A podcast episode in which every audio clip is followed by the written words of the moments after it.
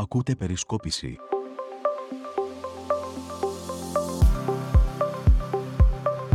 Ένα ακόμα επεισόδιο από την περισκόπηση ξεκινάει τώρα με τα απόνερα του εορτασμού της 25ης Μαρτίου και βέβαια μετά της πανδημίας τα οποία είναι μόνιμα και σταθερά. Σίμω Στάμογλου και ο Νίκος Μπρουσκέλης στα μικρόφωνα του podcast Περισκόπησης. Ο Σίμος έκανε ένα podcast τις προηγούμενες ημέρες, δεν ξέρω όσοι το ακούσατε, καλώς κάνετε και το ακούσατε. Όσοι δεν το ακούσατε, κακώς δεν το ακούσατε. Συνιστώ λοιπόν να το ακούσετε. Εγώ μόνο για, το, για αυτά που έγιναν και δεν έγιναν στην Μεγάλη Εθνική Επέτειο των 200 ετών της Εθνικής Παλιγεννησίας θέλω να κάνω δύο σχόλια. Το πρώτο σχόλιο αφορά τον και επίσκοπο κύριο Ιερώνυμο, ο οποίος Σίμω δεν παρέστη όπως διάβασα στο δείπνο και την παρέλαση για να καταδείξει την οργή του και την αποδοκιμασία του για δύο γεγονότα. Πρώτον, ότι η πρόεδρος της Δημοκρατίας, κυρία Κατρίνα Σάκη Λαροπούλου, στον λόγο της δεν αναφέρθηκε στη συμβολή, όπως θέλει να το βάλει ο καθένας εντός ή εκτός εισαγωγικών της Εκκλησίας, στον αγώνα για ανεξαρτησία του 1821. Δεύτερο, γιατί η πολιτική αρχηγή πλην του Κυριάκου του Βελόπουλου φίλησαν το Σταυρό στη Μητρόπολη με τη Μάσκα. Για αυτά τα δύο γεγονότα δηλαδή, ο Μακαριότατος, έτσι δεν τον λένε, δεν είμαι καλός σε αυτά. Ε, ο Μακαριότατος λοιπόν ε, εξανέστην και αντέδρασε χωρίς να πάει στην παρέλαση και σε άλλες λοιπές εκδηλώσεις.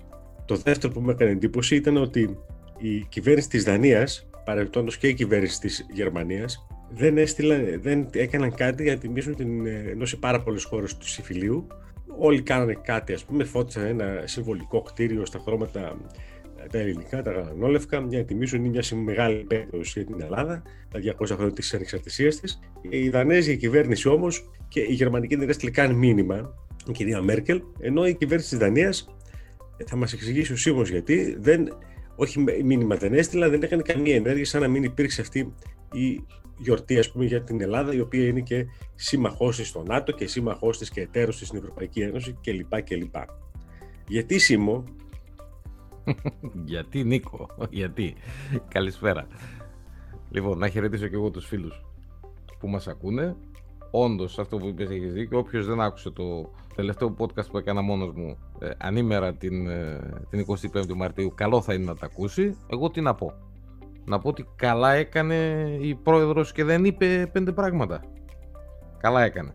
Τη συμφέρει την επίσημη εκκλησία. Εγώ το ξεχωρίζω. Άλλο πράγμα η επίσημη εκκλησία, άλλο η εκκλησία και οι παπάδες που είναι δίπλα μας. Καλά έκανε η πρόεδρος και δεν το ανέφερε γιατί δεν τη συμφέρει την επίσημη εκκλησία να αρχίσει και να αναφέρεται ε, στη στάση και στην υποδοχή που είχε η Ελληνική Επανάσταση από, τους, από τις τότε κεφαλές της Ορθοδοξίας. Δεν τη συμφέρει καθόλου. Ας ακούσουν οι φίλοι το podcast το προηγούμενο και ας αναζητήσουν, αν δεν θέλουν να ακούσουν το podcast, που το συστήνω, ας αναζητήσουν ιστορικά στοιχεία.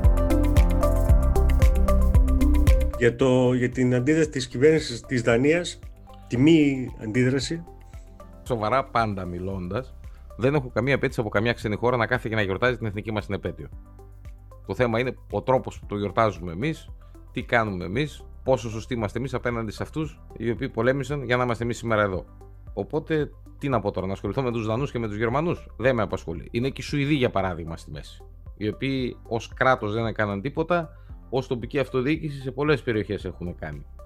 Μετά είχαμε... Έχουν μεγάλο, μεγάλη ελληνική παροικία εκεί. Ακριβώς. Μετά, ας πούμε, είχαμε και στην Αυστραλία κάποια θεματάκια τα οποία λύθηκαν χάρη σε παρεμβάσεις Ελλήνων ε, ομογενών εκεί, αλλά και Ελλήνων οι οποίοι είναι στον πολιτικό κόσμο της Αυστραλίας. Δηλαδή, γίναν διάφορα σε όλο τον κόσμο. Οπότε ας μην έχουμε και την απέτηση να... Να ρωτήσω κάτι εγώ; Να ολοκληρώσω Να ρωτήσω κάτι. Ας μην έχουμε την απέτηση να το γιορτάζουν όλοι μαζί μας, γιατί ε, δεν είναι και όλοι τρελαμένοι τόσο με την Ελλάδα. Πιο πολύ τρελαμένοι και αγαπημένοι αγκαλιασμένοι με την Τουρκία. Είναι παρά με εμάς. Αλλά όσον αφορά ειδικά τη Δανία και τη Γερμανία, εντάξει, έχουμε και μια προϊστορία και με τους δύο, γιατί μας έχουν φορτώσει και δύο βασιλιάδες. Και οι Δανείοι ε, και οι Γερμανοί. Αυτό ήθελα να πω. Δηλαδή οι Δανείοι κρατάνε ακόμα το ότι διώξαμε τους Γλυξβούργους. Ξέρω εγώ, τι να πω τώρα. Ίσως θα πρέπει να... Οι Γερμανοί κρατάνε ακόμα ότι διώξαμε τον Όθωνα και το σόι του. Ο Όθωνας δεν είχε προλάβει να κάνει τόσο μεγάλο σόι όσο κάνανε οι Γλυξβούργοι στην Ελλάδα. Έμεινε λίγα χρόνια. Οι Δανείοι παρεξηγήθηκαν δηλαδή που έφυγαν οι Γλυκισβούργοι. Ε, Προφανώς. Προφανώς. Μάλιστα. Ρωτάω, Τώρα, δεν αν- ξέρω. υποθέτω Τώρα, και- αν σε όλα αυτά βάλεις, ας πούμε, και την ε, ελληνική ρίζα που επικαλέστηκε ο Κάρολος. Εντάξει, ναι. η Ναι, επιστήμη- υπάρχει ελληνική ρίζα του Κάρλου, του του μπαμπά του. Ναι, η επιστήμη σηκώνει ψηλά τα χέρια, ας πούμε, και ψάχνει να βρει πόθεν η ελληνική ρίζα από την πλευρά του μπαμπά του και ποιος ήταν ο Έλληνας. Δεν σηκώνει καθ... Όχι, όχι, δεν σηκώνει καθόλου τα χέρια ψηλά. Λάθος κάνεις. Υπάρχει ελληνική ρίζα του μπαμπά του Φίλιππου. Να Ας το μας ξέρεις πούν- αυτό. Υπάρχει ελληνική ρίζα. Α μας πούνε όμως από πού. Δηλαδή, αν. Ε, Ψάξα να το βρεις, δεν θα σου πω τώρα. Όχι, δεν θα σου πω λέω για σε- θα σένα. σου το πω, Εγώ λέω για, υπάρχει για όμως. τους ίδιους. Εγώ λέω για τους Είναι ίδιους, της δεν μάνας μιλάω του, Φίλ... είναι της μάνας, ε, του Φίλιππου. Α- αν υπήρχε κάποιος Έλληνας ο οποίος παντρεύτηκε, γιατί αυτοί δεν παντρευόντουσαν και πολύ με Έλληνες, γι' αυτό το λέω εγώ. Κατάλαβες τι εννοώ, είμαι Ελληνίδες. Αυτοί ψάχνανε συνέχεια πρίγκιπες και πριγκίπισε αριστερά και δεξιά. Για πες μας λίγο τι γίνεται, γιατί έχουμε και εξελίξεις πολλές πέραν της 25η Ναι. Μαρτίου, έχουμε και εξελίξεις και στο θέμα της πανδημίας, έτσι. Ε, Όπως έχουμε πει, εξελίξεις πάντα θα έχουμε εκεί. Εγώ πρωτού περάσουμε εκεί θα σου πω μια είδηση γιατί υπήρχε και Ευρωπαϊκό Συμβούλιο στο μεσοδιάστημα. Για με την Τουρκία δεν έγινε κάτι. Πάλι λεφτά πήραν αυτοί ω συνήθως λόγω της Γερμανίας κτλ. Γνωστή κατάσταση. Δεν Καλά, μπορέσαμε να εντάξει, το τώρα, αποκρίνουμε. Δε, Για άλλη μια περίμενε φορά. κανένας. Δεν περίμενε κανένας να γίνει και τίποτα τώρα. Ακριβώς. Εντάξει, Δεν, δεν προ, δεν, προ, δεν προκαλεί είδηση, δεν βγάζει είδηση αυτή η ιστορία. Γι' αυτό και θα το αναφέρω. Από το Ευρωπαϊκό Συμβούλιο, εγώ προσωπικά το μόνο που κράτησα σήμω και δεν νομίζω να παίχτηκε και πάρα πολύ, είναι μια, νομίζω κατά τη γνώμη μου, σημαντική είδηση ότι συμμετείχε στο Ευρωπαϊκό Συμβούλιο ο Τζο Μπάιντεν. Και αυτό σηματοδοτεί, δεν ξέρω κατά πόσο, κατά πόσο ακούστηκε αυτό στην Ελλάδα, ε, εμείς που βλέπουμε και ξένα ιδιοσιογραφικά δίκτυα το είδαμε. Όχι, στην Ελλάδα προτίμησαν να μιλήσουν για την φιλικότατη συνομιλία που είχε ο Μητσοτάκης με τον Biden. Ναι, αυτό είναι αδιάφορο. Προτίμησαν Σημαντικό να- όμως είναι η προτίμησαν να επιστήμη. αναβαθμίσουν εκεί Ναι, το αυτό είναι κομμάτι. αδιάφορο πρακτικά. Σηματοδοτεί όμως αυτό το πράγμα την επιστροφή των ΗΠΑ στο διεθνές περιβάλλον των συμμαχιών και έχει να κάνει με την κλιματική αλλαγή, σχέση με την Κίνα, με τη Ρωσία και έπειτα από την περίοδο, την προηγούμενη τετραετία που πέρασε. Και βέβαια, όπως καταλαβαίνεις και εσύ, ο συμβολισμός είναι πολύ ψηλός και είναι ένα πολύ σπουδαίο βήμα, πρώτο βήμα βέβαια, στην τακτική του Biden ε, America is back. Το Πάντως- 2009 να θυμίσω, για να κλείσω το θέμα αυτό, αν θες να σχολιάσεις κάτι, το αναφέρω γιατί είναι σημαντικό γεγονός και δεν ακούστηκε πολύ. Το 2009, ε, ε, εν μέσω της παγκόσμιας οικονομικής κρίσης, ο Μπάρακ Ομπάμα ήταν ο πρώτος Αμερικάνος πρόεδρος ο οποίος συμμετείχε σε Ευρωπαϊκό Συμβούλιο τότε. Εγώ το μοναδικό που θα ήθελα να σχολιάσω σε αυτό το κομμάτι είναι το εξής ότι όσο πάνε τα συμβούλια αυτά που γίνονται εκεί και έχουν σχέση με την Τουρκία πάντα, ε, με θυμίζουν περισσότερο αγώνα μπάσκετ που πάμε από παράταση σε παράταση μετά από συνεχείς ισοπαλίες. Πρέπει να είμαστε τη στιγμή αυτή στην τρίτη παράταση, στην τέταρτη, δεν ξέρω πού. Με θυμίζουν, ξέρεις κάτι παλιά παιχνίδια, ας πούμε, πάω κάρις, ας πούμε. Που ήταν στο χ το μάτς και γινόταν χαμός και μία παράταση πίσω από την άλλη. Θα τους πηγαίνουν με παρατάσεις μέχρι το 2500. Δεν πρόκειται να καταδικαστούν οι Τούρκοι με τίποτα όσο η Γερμανία έχει το πάνω χέρι στην Ευρώπη. Όμορφα, ωραία, ξεκάθαρα πράγματα.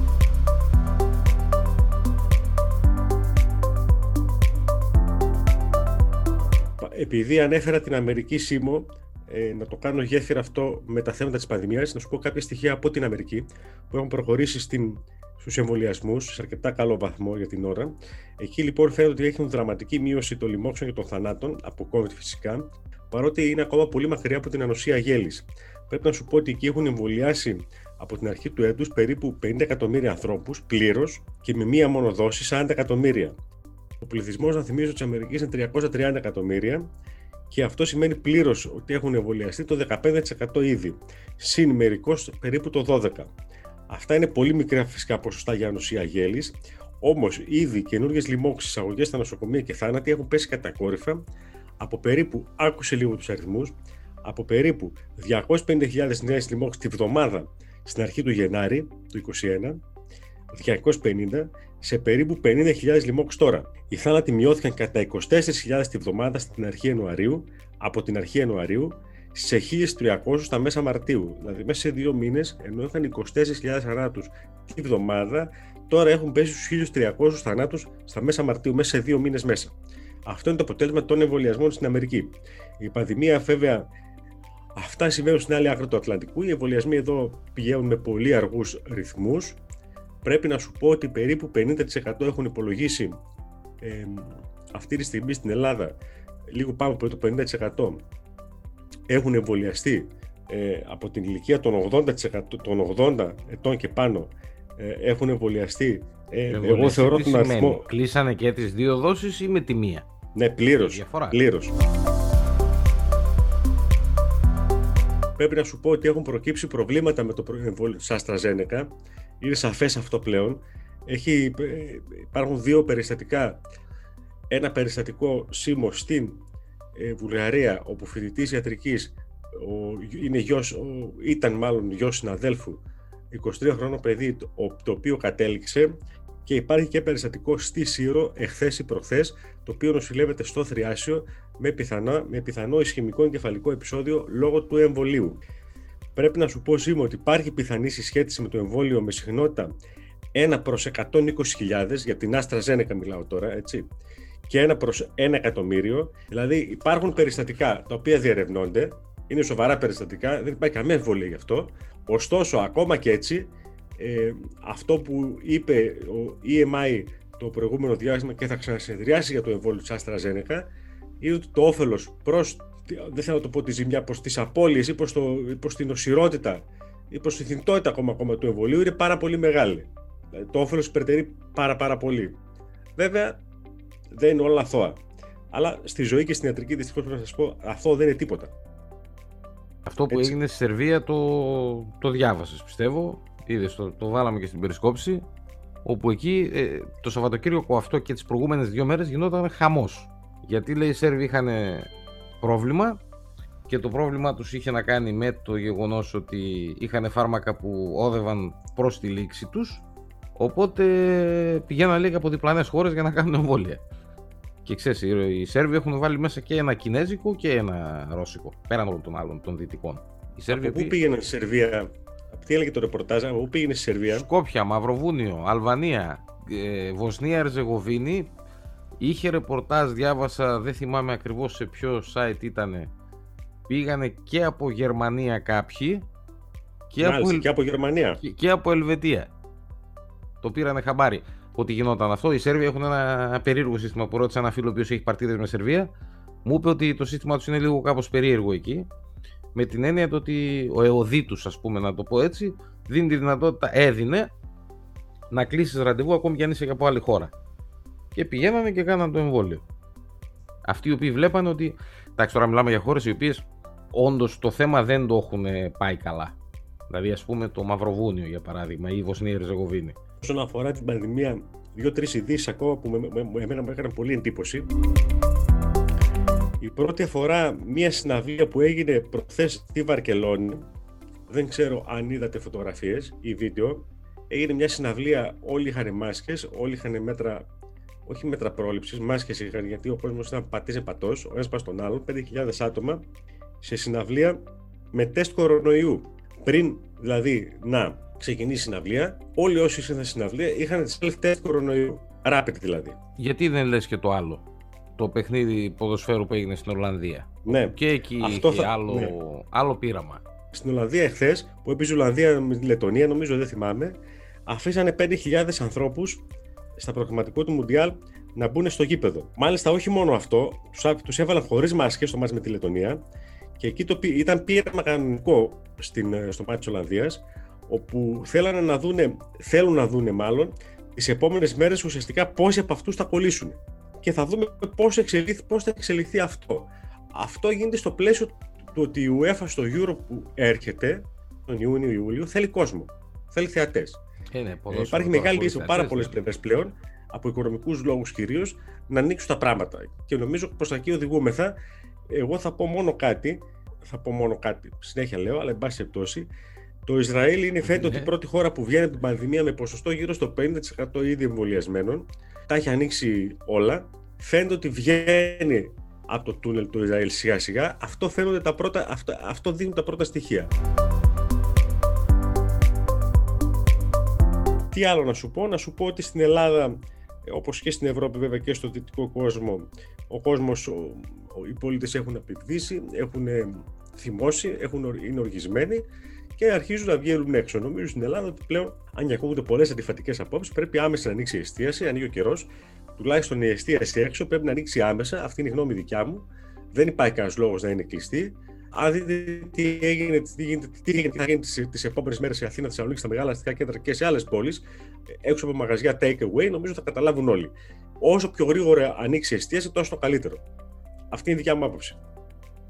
Είναι καλύτερα να είναι έξω ο κόσμος, τώρα που ανοίγει ο καιρό, παρά να είναι μέσα σε σπίτια και να συγχρονίζεται. Όχι, όχι, δίκιο έχεις. Δεν το συζητάμε αυτό. Το πρώτο είναι αυτό. Και το δεύτερο πρέπει να ανοίξουν σοβαρά όμως, σκεπτόμενοι και κινούμενοι, να ανοίξουν άλλο και τα σχολεία. Διάβαζα σήμερα ότι τα παιδιά λέει, του Δημοτικού στείνονται 5 ώρες τη μέρα μπροστά στις οθόνες και οι έφηβοι 10. Οπότε καταλαβαίνεις τι γίνεται. Και καταλαβαίνεις αυτό το χρόνο, ήδη βαδίζουμε στο δεύτερο χρόνο, με τι ψυχολογία είναι τα παιδιά μας.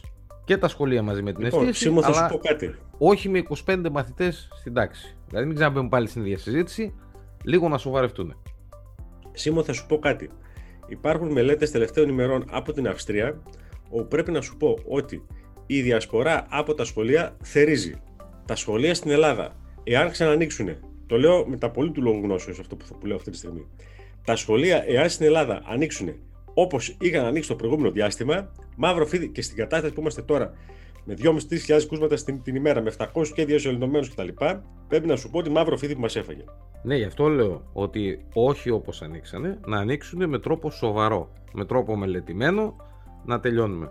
Δηλαδή, στο είπα και άλλη φορά και το έχουμε πει και σε κατηδίαν συζητήσεις. Προτιμώ μια κυβέρνηση σοβαρή από μια κυβέρνηση η οποία κάθεται και κάνει βλακίες τη μία πίσω από την άλλη και μετά τρέχει για να διορθώσει λάθη. Σίμω, δεν είναι άκουσε λίγο. Το έχουμε πει και σε προηγούμενο και σήμερα. Αυτό που έχει αλλάξει δραματικά τις τελευταίες εβδομάδες, τρίτο κύμα και είναι και έντονο και δυνατό και με πολλά θύματα και με πολλούς νοσηλευόμενους κτλ είναι ότι έχει κυριαρχήσει σε πολλές χώρες πλέον το βρετανικό στέλεχος που είναι πολύ πιο μεταδοτικό. Σε αρκετές δε περιοχές υπάρχει και το στέλεχος Νοτιοαφρικής όπου είναι ακόμα μεταδοτικότερο και από το βρετανικό. Αυτό είναι αυτό που έχει αλλάξει κατά ένα λόγο. Κατά δεύτερο λόγο αυτό που έχει αλλάξει σήμο είναι πιο γιατί δεν μπορούμε να ελέγξουμε την κατάσταση, γιατί ο κόσμος έχει κουραστεί και ο κόσμος πλέον δεν φυλάγεται και δεν τηρεί τα μέτρα προστασίας. Δεν τηρεί τις αποστάσεις, ε, δεν πάμε φοράει που... τις μάσκες, δεν πλένει τα χέρια του κτλ. κτλ. Ναι, άρα πάμε πού. Άρα πάμε στο τι, στο ότι θα πρέπει να αλλάξει και η αντιμετώπιση που θα έχουμε και τα μέτρα τα οποία θα πρέπει να λάβουμε. Γιατί σίγουρα οι επιστήμονες, το κεφάλι μου κόβω γι' αυτό, κινούνται προς ένα εμβόλιο το οποίο θα καλύπτει τα πάντα, ας πούμε, και τις μεταλλάξεις και το ένα και το άλλο. Άρα, που μένουμε, μένουμε στον τρόπο αντιμετώπισης από τις κυβερνήσεις. Και η δικιά μας κυβέρνηση δεν έχει αλλάξει ακόμη τίποτα. Όπως ήταν στις 28 Μαρτίου του 2020, έτσι είναι και στις 28 Μαρτίου του 2021. Εμένα, εμένα αυτή την αίσθηση μου δίνει. Ειλικρινά στο λέω. Παρότι έχει περάσει ένας χρόνος, δεν έχουμε μάθει τίποτα. Κοίταξε.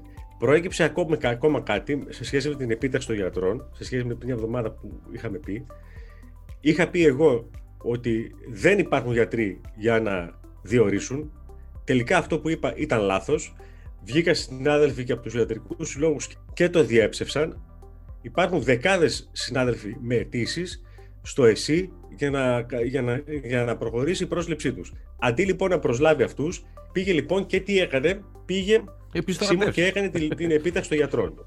Πήγε και έκανε την, την επιστάτευση των γιατρών. Λοιπόν, ε, ναι, κατάλαβες. Ε, Εκεί θέλω να καταλήξω. Δηλαδή, ναι, για να δείξουν ότι κάνουν κάτι, κάνουν ακραία μέτρα και μετά μένουν όλα τα, τα, η λογική σειρά χάνεται και φτάνουν στο τελευταίο μέτρο. Αυτό θέλω να σου πω. Σίμω, θα σου πω το εξής. Έχει αρχίσει να βγαίνει πλέον έντονα από την πλευρά της κυβέρνησης. Είχε βγει και το προηγούμενο διάστημα, αλλά όχι τόσο έντονα, το είχαν μαζέψει.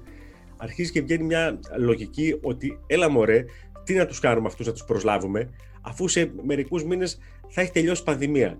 Τι να τις κάνουμε τις παραπάνω της ΜΕΘ, δηλαδή ε, ξέρουμε ότι είναι πάρα πολύ δύσκολο να γίνει ΜΕΘ. Δεν γίνεται μια μέρα στην άλλη. Κατάλαβα τι λες. Δηλαδή, κινήθηκαν με τη λογική να μην δημιουργηθούν υποχρεώσεις. Όμως αυτοί, επειδή. Όμως αυτοί, μισό λεπτάκι, αυτό θέλω να πω.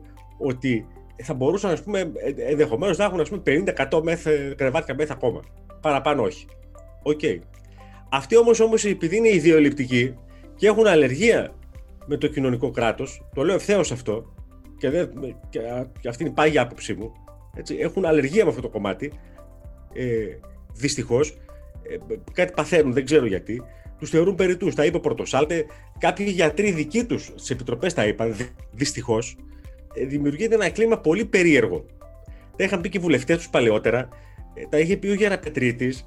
Ε, είπαν κάτι περίεργα πράγματα. Τελικά φαίνεται ότι δεν τα λένε, δεν τα είπαν τη ρήμη του λόγου τους. Δεν τα είπανε, τους ξέφυγε. Υπάρχει, έχω την αίσθηση πλέον ότι έχουν αλλεργία σε αυτά τα πράγματα και αυτό είναι μεγάλο λάθος και εγκληματικό σε αυτή την περίπτωση. Όπως για παράδειγμα, εγκληματικό, κατά τη γνώμη μου, το πλέον εγκληματικό της κυβέρνησης όλο τον χρόνο είναι ότι δεν άλλαξε την ιστορία με τα μέσα μαζικής μεταφοράς.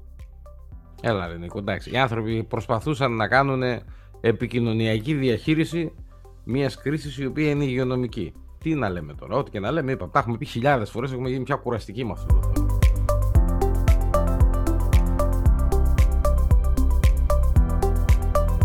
Να σε αλλάξω λίγο θέμα. Θέλω την άποψή σου σε κάτι. Εγώ ξέρω ότι μου αρέσει να σε ρωτάω και να σε. Μίλησε ο Μητσοτάκης με τον Biden. Αμέσως λέει μετά το Συμβούλιο Κορυφής, ας πούμε, την τηλεδιάσκεψη αυτή του Συμβουλίου Κορυφής. Και στο τέλος λέει της συνομιλίας γύρισε ο Biden και είπε στο Μητσοτάκη: Αν με χρειαστείς κάτι, πάρε με τηλέφωνο. Τι, τι ακριβώς, πώς το σχολιάζεις αυτό το θέμα; Δεν μπορώ να το σχολιάσω. Αυτά, τα, αυτά είναι υποθέτω περιγραφές του επιτελείου του Μητσοτάκη. Εγώ δεν διάβασα κάτι τέτοιο από την πλευρά των Αμερικάνων. Καλά, εντάξει, κοίταξε. Οι Αμερικάνοι είναι σοβαροί. Τι περνάει στα μέσα μαζικής ενημέρωσης φιλτράρεται από 500 μεριές. Δεν βγαίνει ο ένας υπουργός στην εκπομπή των 8 και ο άλλος στην εκπομπή των 8.30 να λένε κάτι και ξαφνικά στην εκπομπή των 12 να βγαίνει ένας άλλος και να ακυρώνει τους τους δύο προηγούμενους. Εντάξει, άστο. Καμία σχέση. Μιλάμε για, για Λάντα με Φεράρι τώρα όσον αφορά τα θέματα αυτά. Ναι, οπότε δεν μπορώ να το σχολιάσω. Είναι δήλωση του, του Πρωθυπουργικού Επιτελείου που νομίζω δεν μπορεί να μπει σε κανένα σχολιασμό. Δεν χρειαζόταν να το, πει, να, να το πει το περιβάλλον του Μαξίμου να το πω έτσι καθόλου αυτό το πράγμα. Και κάτι ακόμα θέλω να μου σχολιάσει που έχει σχέση με τον κορονοϊό. Βγήκε σήμερα, δεν μπορώ να θυμηθώ το όνομά του. Έχει τώρα πόση ώρα προσπαθώ να θυμηθώ το όνομά του. Γιατρός ο οποίος μίλησε ότι ότι θα, θα πιάσει η Ελλάδα μέχρι και 9.000 νεκρούς τη στιγμή αυτή είναι 7.880 μέχρι λέει να μπούμε στο Μάιο γιατί έχουμε ανέβασμα αυτής της καμπύλης και αύξηση των κρουσμάτων κτλ. κτλ. Δεν είναι λίγο τρομακτικό αυτό. Τρομακτικό και τρομακτικό η κατάσταση είναι περίπου αυτή. Οι επόμενες δύο εβδομάδες θα είναι πάρα πολύ δύσκολες. Και βέβαια οι περισσότεροι το παίρνουν αυτό ως αστείο ο Τζόκ, ας πούμε, εδώ και ένα χρόνο. Αστείο γιατί οι επόμενες δύο εβδομάδες θα είναι κρίσιμες και θα είναι κρίσιμες. Ναι. Ακριβώς. Αλλά οι επόμενες δύο εβδομάδες θα είναι δύσκολες. Εγώ δεν θα πω ότι είναι κρίσιμε, θα είναι κρίσιμες. Θα είναι πολύ δύσκολες. Τι να πω. Η επιστήμη και ο Θεός ας βάλουν τα χέρια τους, ο ένας στο αριστερό, άλλος στο δεξί, μπας και σωθούμε. Εγώ μόνο αυτό έχω να πω, τίποτα άλλο. Ωραία. Δεν ξέρω αν έχουμε να πούμε κάτι άλλο. Ας ευχηθούμε τα πειράματα που κάνανε στη Βαρκελόνη και στην ε, Ολλανδία να φέρουν αποτελέσματα. Ας ευχηθούμε επίσης να ξεμπλοκάρει αυτό το... και να δούμε τι θα κάνουμε πλέον και πώς θα μπούμε σε μια σειρά γιατί σιγά σιγά και ο καιρός ανοίγει και κανείς δεν πρόκειται να μείνει μέσα όσα μέτρα τέτοιου τύπου σαν αυτά που νησίουν σήμερα όσα μέτρα και αν ληφθούν. Αυτά και από μένα για σήμερα. Γεια και χαρά σε όλους, να είστε γεροί και να προσέχετε.